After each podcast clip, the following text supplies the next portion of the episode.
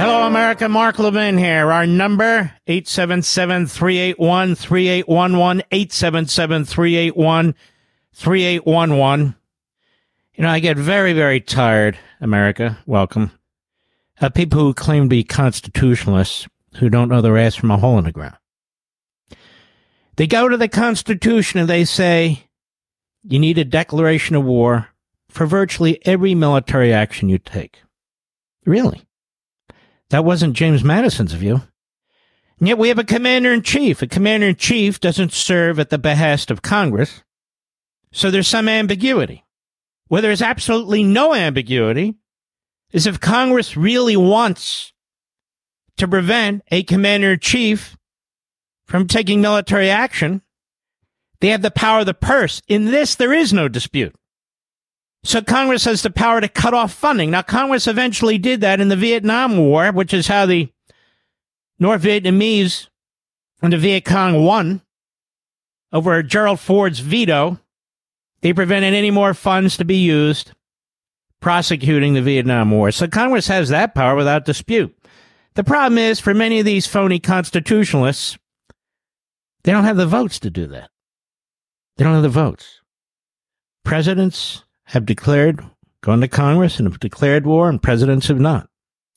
Now, in many ways, it's like what Justice Potter Stewart said about pornography. I know it when I see it. That is, if you're going to have an all out war, you need to declare war. And one of the main reasons you need to do that is to get the body politic behind you and get the American people behind you. Get American industry, the economy, the media behind a war effort. But you can't declare war every time terrorists attack the United States or every time a terrorist state, through its surrogates, or Congress will be passing nothing but declarations of war. The economy will be focused on war. And that doesn't make a whole lot of sense. So how do we know? Well, Congress has addressed it really since our beginning. They've passed many laws to try and decide and interpret with presidential signatures what it means and under what circumstance? And under what circumstance? Now, it would seem to me, America, when the Islamo Nazi regime in Tehran hits us for the 166th damn time, that Joe Biden's appeasement has provoked war against us by the Iranian regime, which was rearmed by Biden, which was funded by Biden with the flow of oil coming back just as Hamas and UNRWA was funded by Biden even after Trump cut it off, just like the PLO was funded by Biden even after Trump cut it off. They keep talking about we don't want war with Iran. The response to Iran killing three of our soldiers and injuring over 40, it was only a matter of time, is we don't want war and we don't want to expand what's going on in the Middle East. But they have expanded what's going on in the Middle East. And Iran wants war. And Iran wants nukes. And so what they've seen under Biden for almost three years straight now is not just appeasement, but absolute selling out. You don't give your enemy money. You cut off money directly or indirectly. And you sure don't keep saying, we don't want war. We don't want to expand the conflict. If you don't want war and you don't want to expand the conflict, the enemy has to guess. The enemy has to fear. The enemy has to respect you. You don't keep telling them what a coward you are. You have to make them guess and wonder. But even better, you punch a bully in the nose. Now, maybe some of these so-called constitutionalists have never been in a fight. And I'm not even talking about a military fight, but a real fight. What we have here are the howlings of libertarian isolationists and left-wing anti-Americans when three Americans are killed by the enemy. Over 40 are injured. We have an obligation to defend our troops, not to debate it, to defend them. What's going on here now with Biden is outrageous. There should have been an immediate response in anticipation of something like this. Why? Because everybody, including me behind this microphone and in front of the Fox camera, in front of the Blaze camera, has said our troops, somebody's going to get killed. And they're not even ready for it. And so now we debate for two or three days. Well, I don't want to provoke. We're not going to war. I mean, it's a declaration of war. There's this. No wonder young people don't want to sign up to join the United States military. With the a-holes on Capitol Hill between the libertarian isolationists and the left-wing anti-Americans, we're attacked, our people are killed, and we have to think about it. No, I have a better idea. We have to pretend the Constitution requires that we have a declaration of war to defend in real time our men and women who've been killed. Three people were killed, by the way, all African Americans from Georgia. One was 46, one was 24, one was 23. Patriots. Patriots. Was Ronald Reagan purposely defying the Constitution when in 19, I think it was 87, destroyed half the Iranian Navy? He didn't go to Congress and say, I need a declaration of war. He said, you set mines, it hit one of our freighters, and now I'm going to punish your ass. And that's what he did. Now there's the War Powers Act. He can notify Congress and it has all kind of triggers in it. Make sure Congress has information. Supreme Court has upheld it. So this has been somewhat of a struggle, even from the founding time to today.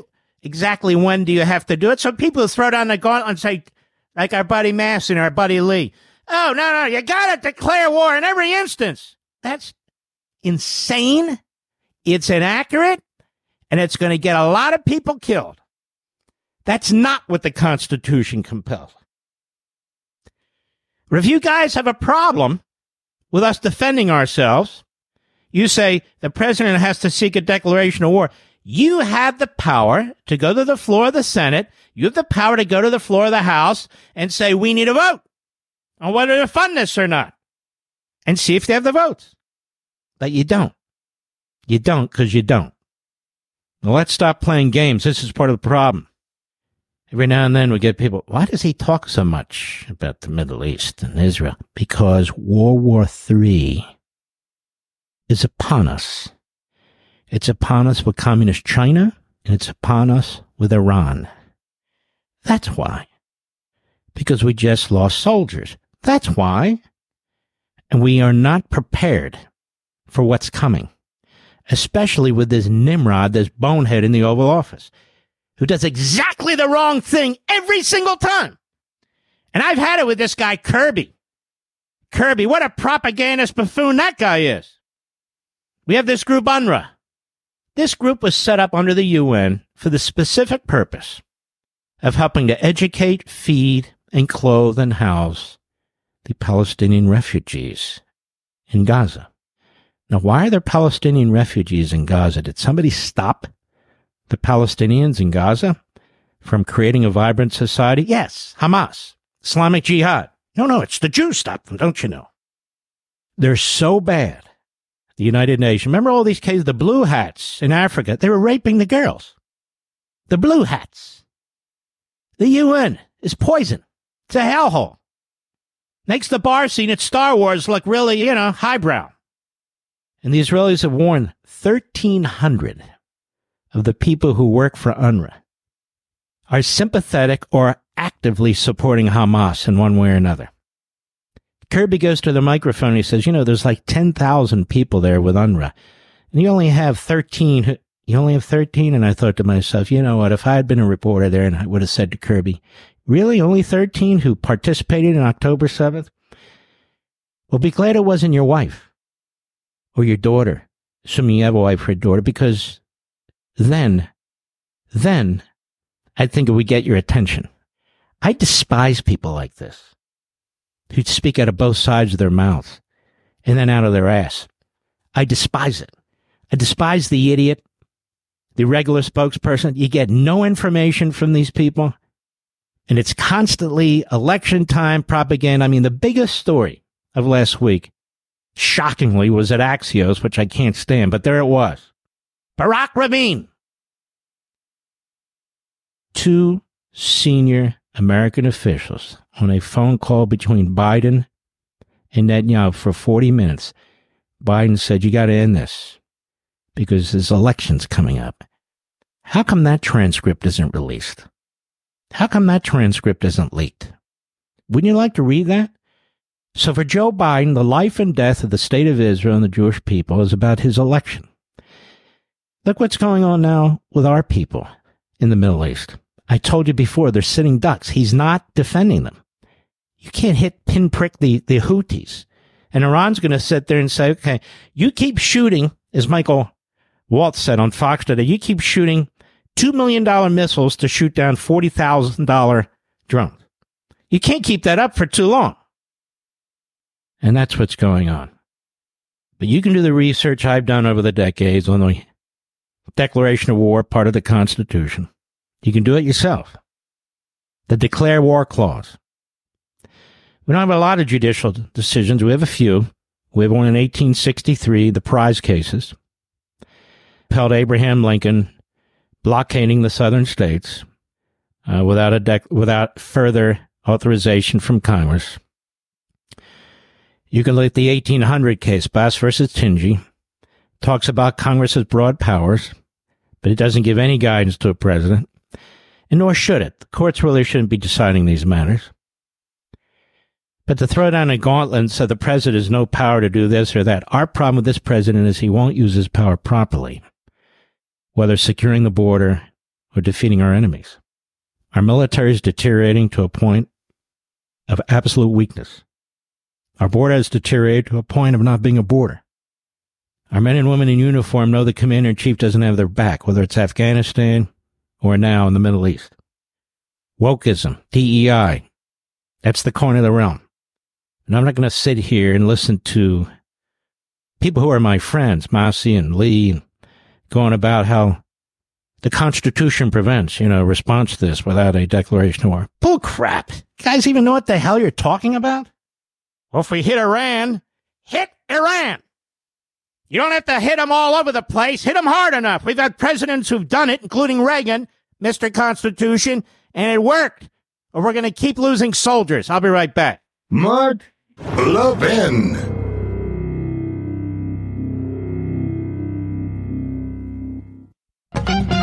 Going to be uh, covering a lot today, so I'm going to move on. At the bottom of the hour, Matt Taibbi has written a fantastic piece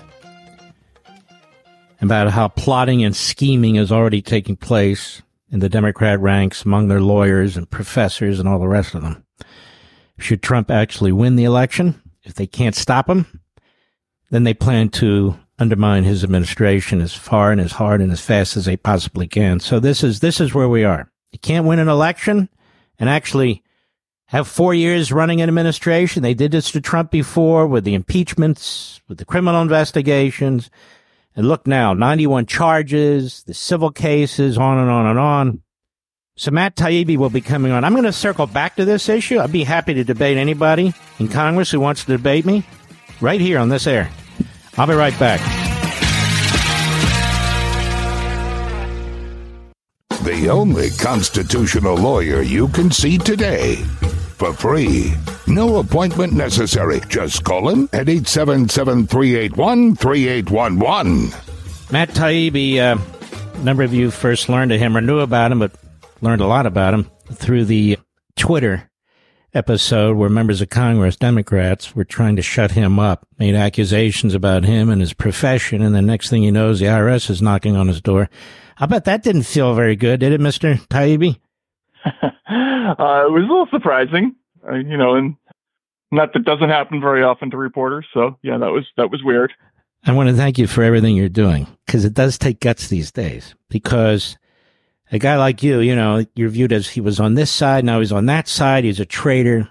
My view of you is that you're trying to bring information to the public and you're getting very nervous about this growing police state and these tactics and all the rest of it. If I'm wrong, I'm wrong, but that's how I'm reading what you're doing. And I see this piece in Racket News and I spread it all over the world after my wife gave it to me. I said, what the hell? We're going to go through this damn thing again? You want to tell everybody what you've revealed and what you have found here, please? Well, there, about in 2020, in the summer of 2020, there was a big media blitz about a thing called the Transition Integrity Project. It had roughly 100 people involved with it, some pretty well known people like John Podesta, Donna Brazile, the current Energy Secretary Jennifer Granholm, and they contested, they, they sort of war gamed contested election scenarios. And due to a fluke, they were forced to leak their final report where it came out that they were the, the, the sort of the Democratic side was planning scenarios where they m- might want to ignore a legal Trump win. And that same group appears to be getting together again. There was a story in, in NBC a couple of weeks ago. It's the same umbrella organization. It's slightly different personnel, but it looks like the same general exercise of reconstituting itself. So, what are they doing? Uh, first of all, I understand from people I talk to that this guy, and you, you have him in here, this guy else, they're back into the states trying to alter campaign laws, trying to do so under the radar to affect, they hope, a better outcome for the Democrat Party. Is that part of it? Yeah, and this is part of the whole transformation of kind of the left liberal advocacy space.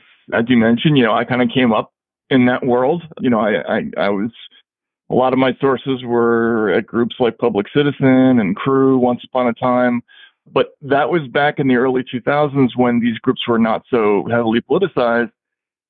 In the Trump era, all of these groups have become essentially what you call lawfare organizations. They're dedicated to filing litigation mainly, things like FEC complaints, doing whatever they can try to prevent other people from getting on the ballot, not just Donald Trump, but people in the third party, No Labels Group, Robert F. Kennedy Jr., other Democratic Party candidates. So there is a huge infrastructure of these groups that's out there now, and they're led by people, as you mentioned, like Mark Elias, who was Hillary Clinton's lead lawyer in 2016. And there was this letter that went out that you quote here. That's pretty damn bad. I mean, uh, anybody who tell us about this letter.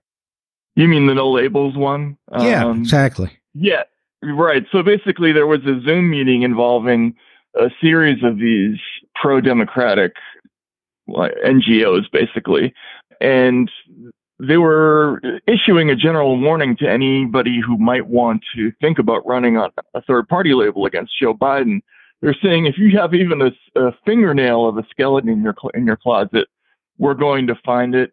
If you think you've been vetted for a run for governor, that's you're insane. That's nothing compared to what's going to happen to you this time around. We made that mistake before with people, you know, uh, like Gary Johnson. We're not going to make that mistake again. So they're very, very intent on making sure that nobody has a chance to compete against Joe Biden next year. Now, obviously, there are seats against Donald Trump, but they've they've never gone to the, this extent to make sure that third party candidates and intramural challengers uh, can't challenge to this extent before. You know, Matt Taibbi, write this piece. It's incredibly thorough. You list names, you list organizations, you list sources, and on and on and on. And you know, it's amazing. Maybe I missed something, nobody picks it up. How, yeah, it's like, what the hell is this? You've just laid out a massive, I don't know, conspiracy or effort. It's just a sleazeball operation, and it's going to have an effect on this election. It's going to have an effect if Donald Trump wins this election.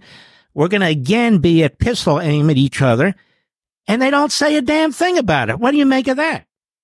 Well, this has been going on, you know, in the last year or so since the Twitter files, when when we saw in the Twitter files that there was this elaborate system where where the FBI, the Department of Homeland Security, the Officer of the Director of National Intelligence, where they were liaising with all these internet platforms and universities like Stanford to engage in some very sophisticated, you know, very organized content moderation, political content, censorship, I thought that was a huge story. I thought that would everybody would have to pick that up because you know mm-hmm. no matter what they thought politically, and there was nothing. It was like you could hear a pin drop after we put that story out, and that's just the world we live in now. You know, I mean, I I grew up in an era where reporters were not supposed to care how the information broke and who was hurt by it and who was helped by it. But that's not where we are in the media now. Things are different, and you just we just have to get used to that if not this whole umbrella group, certainly elements of it, as you point out in your article, have been involved in this ballot issue, the 14th Amendment, Section 3. This was considered, I'm a constitutional, that was considered like an idea of the, of the lunatics. And it's mainstreamed And then CREW takes it up. These other groups take it up. They start litigating it. Now it's like the centerpiece. I mean, even, even some lawyers who are not Trump supporters, no, no, this ain't cutting it. And yet they really do move the narrative, don't they? Yes. And, and not only are they interested in that particular section of the 14th Amendment, they're also very, very interested in using the, the, the Klan Act as a tool, social change. The lead counsel for this group Protect Democracy, which was pro- profiled by NBC, they put out a um, an editorial in the New York Times earlier in September of last year talking about how we have to start using the Klan Act more as to affect social change, not just for civil rights cases and in big cities and police abuse cases. And they, when I looked, they, they had started to do it. You know, going back to 2017, you'll find all of these Klan Act suits that were filed for things as ridiculous as Russiagate. And these are highly, as you know, I mean, if you're as an attorney, these are highly punitive, you know, eh, sort of ty- types of litigations. And they're just throwing them out willy nilly in all directions. You know, people who haven't been convicted yet for January 6th offenses, they were suing them. This is a thing that's now become part of this lawfare landscape. Is they're they're just using whatever tools they have in the legal kit to go after people on the other side. But doesn't that suggest we have an institutional problem here? Number one, when federal prosecutors pick up this sort of, you know, this, this, this sort of club, and number two, when judges not only entertain it, seem to embrace it. I mean, isn't that isn't that who should be hitting the the the brake on this stuff? Yes, and, and in some cases they did. You know, I did find some judges who looked at some of those Klan Act cases. One, one of them was really funny, summing up the case saying that the plaintiff's complaint was far from a model of clarity. I mean, you don't often see judges actually picking on the, the lawyers in in their decisions, but there is a section of the judiciary now that is embracing these kinds of tactics. And, you know, we're in a new world where everything is politicized and they're filing them in such quantities that if they lose even 30 or 40% of them, it doesn't matter. Some of them are going to go through. And that's kind of the strategy with these 14th Amendment cases. They didn't win every one of them, but they, they won enough to make the headlines. They go to the Supreme Court and they're going to keep at it and they're going they're going to uh, apply pressure to every part of the electoral process including you know mail-in voting requirements you, proof of citizenship for for foreign voting. I mean everything they're they're going to do and they have the money to do it. That's the difference mark. I don't know if you know i mean going back to the early bush years the left was always broke. They're not anymore. Now the republicans are broke exactly, exactly. There's a lot of money in this world, and it's all going to lawyers, and they're not the old school, like ponytail wearing former public defenders anymore. These are all people who used to work for the Justice Department, the CIA, the National Security Council. They are purpose driven attorneys who are making real salaries to file political suits, and that's what they do. You know, when you look at this and you delve into this and you live this, it's depressing, isn't it? Very depressed. I don't know how we pull back from this. Do you? I, I don't. You know, I think this is this is a, a very difficult time because you know the world is so polarized and everybody has their own individualized way of receiving media. So I, I often talk to people who are former friends of mine or, or colleagues, and and I'll try to bring up some of this stuff, and they will have never heard of it because y- you will not read any of any of these things if you read the New York Times or the MSNBC. So, you know, on that side of the aisle, you're just not going to get this information. And I, I worry about that, which, which that, you know, both segments of America are in media bubbles and we're not we're not getting the facts out to the public, which is unfortunate. My problem with all this is they keep talking about democracy and they use the least democratic approach to trying to influence elections, change the outcomes of elections, to torment and threaten. In this letter, it's tormenting and threatening people who dare to think about third party. But you win an election and you never win an election. It never ends.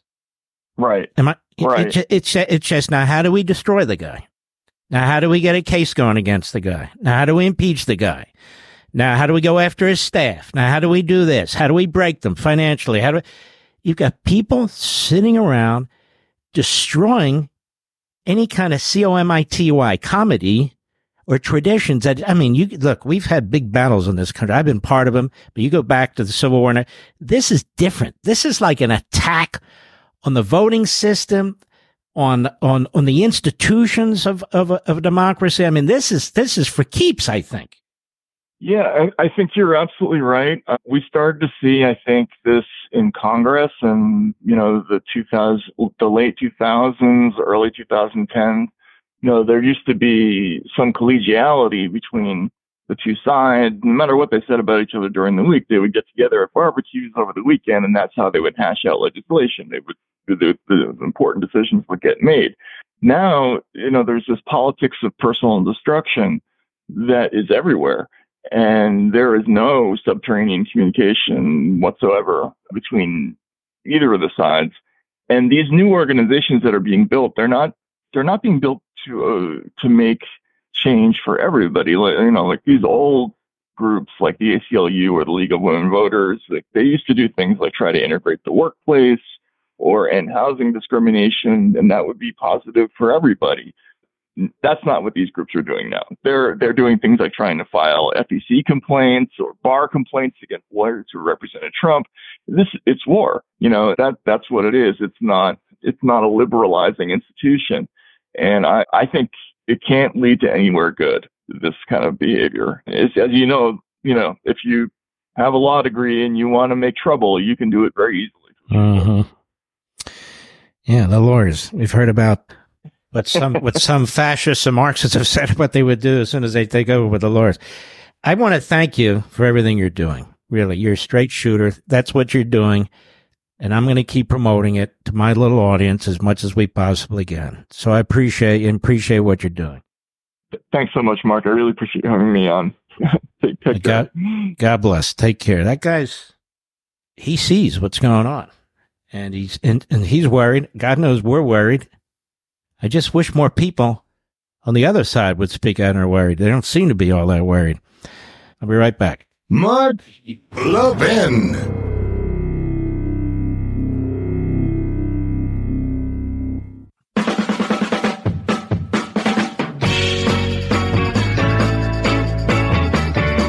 Three minutes. Let me do something nobody else can do. No, not that, Mr. Producer. Let's say president gets word that Russia's about to fire a nuclear missile at us. Do we have to go to Congress? Get a declaration of war to respond? Of course not, Mark. Okay, let's say he gets word that Russia's planning to do it in 12 hours. Does he have to go to Congress? No. Let's say they plan to do it in 36 hours or 48 hours and the word comes back and they're they're getting all ready. They're firing up the engines but they're holding back. Does he have to go to Congress? But if he goes to Congress, he might alert the, alert the enemy that we know about it rather than hit that spot to prevent it. Does he have to go to Congress? He's the commander in chief. And what the libertarian isolationists and the hate America crowd don't understand is that this is a little bit more complicated than they think. Even interpreting the Constitution doesn't give them exactly what they want. And then they start with the barb. So you're for war. Not for war. Why the hell would I be for war? I've got kids and grandkids. Why would I be for war? Meanwhile, three people who did volunteer to serve are dead. And the libertarian isolationists and the hate America crowd are debating whether we should do anything or get a declaration of war. That's insane and that will result in a whole lot more dead troops. This is a terrorist country. It's a country that's been spreading terror, that has slaughtered Jews, slaughtered Americans. You see Tunnel, Tunnel Tower, Tunnel to Towers, and all these other groups. Not just Afghanistan, Iran is responsible for a lot of that. Folks, we, if we don't build up our military and change the psychosis at the Defense Department, and stop listening to the libertarian isolationists and the hate America crowd, we're going to be in a war and we're going to lose.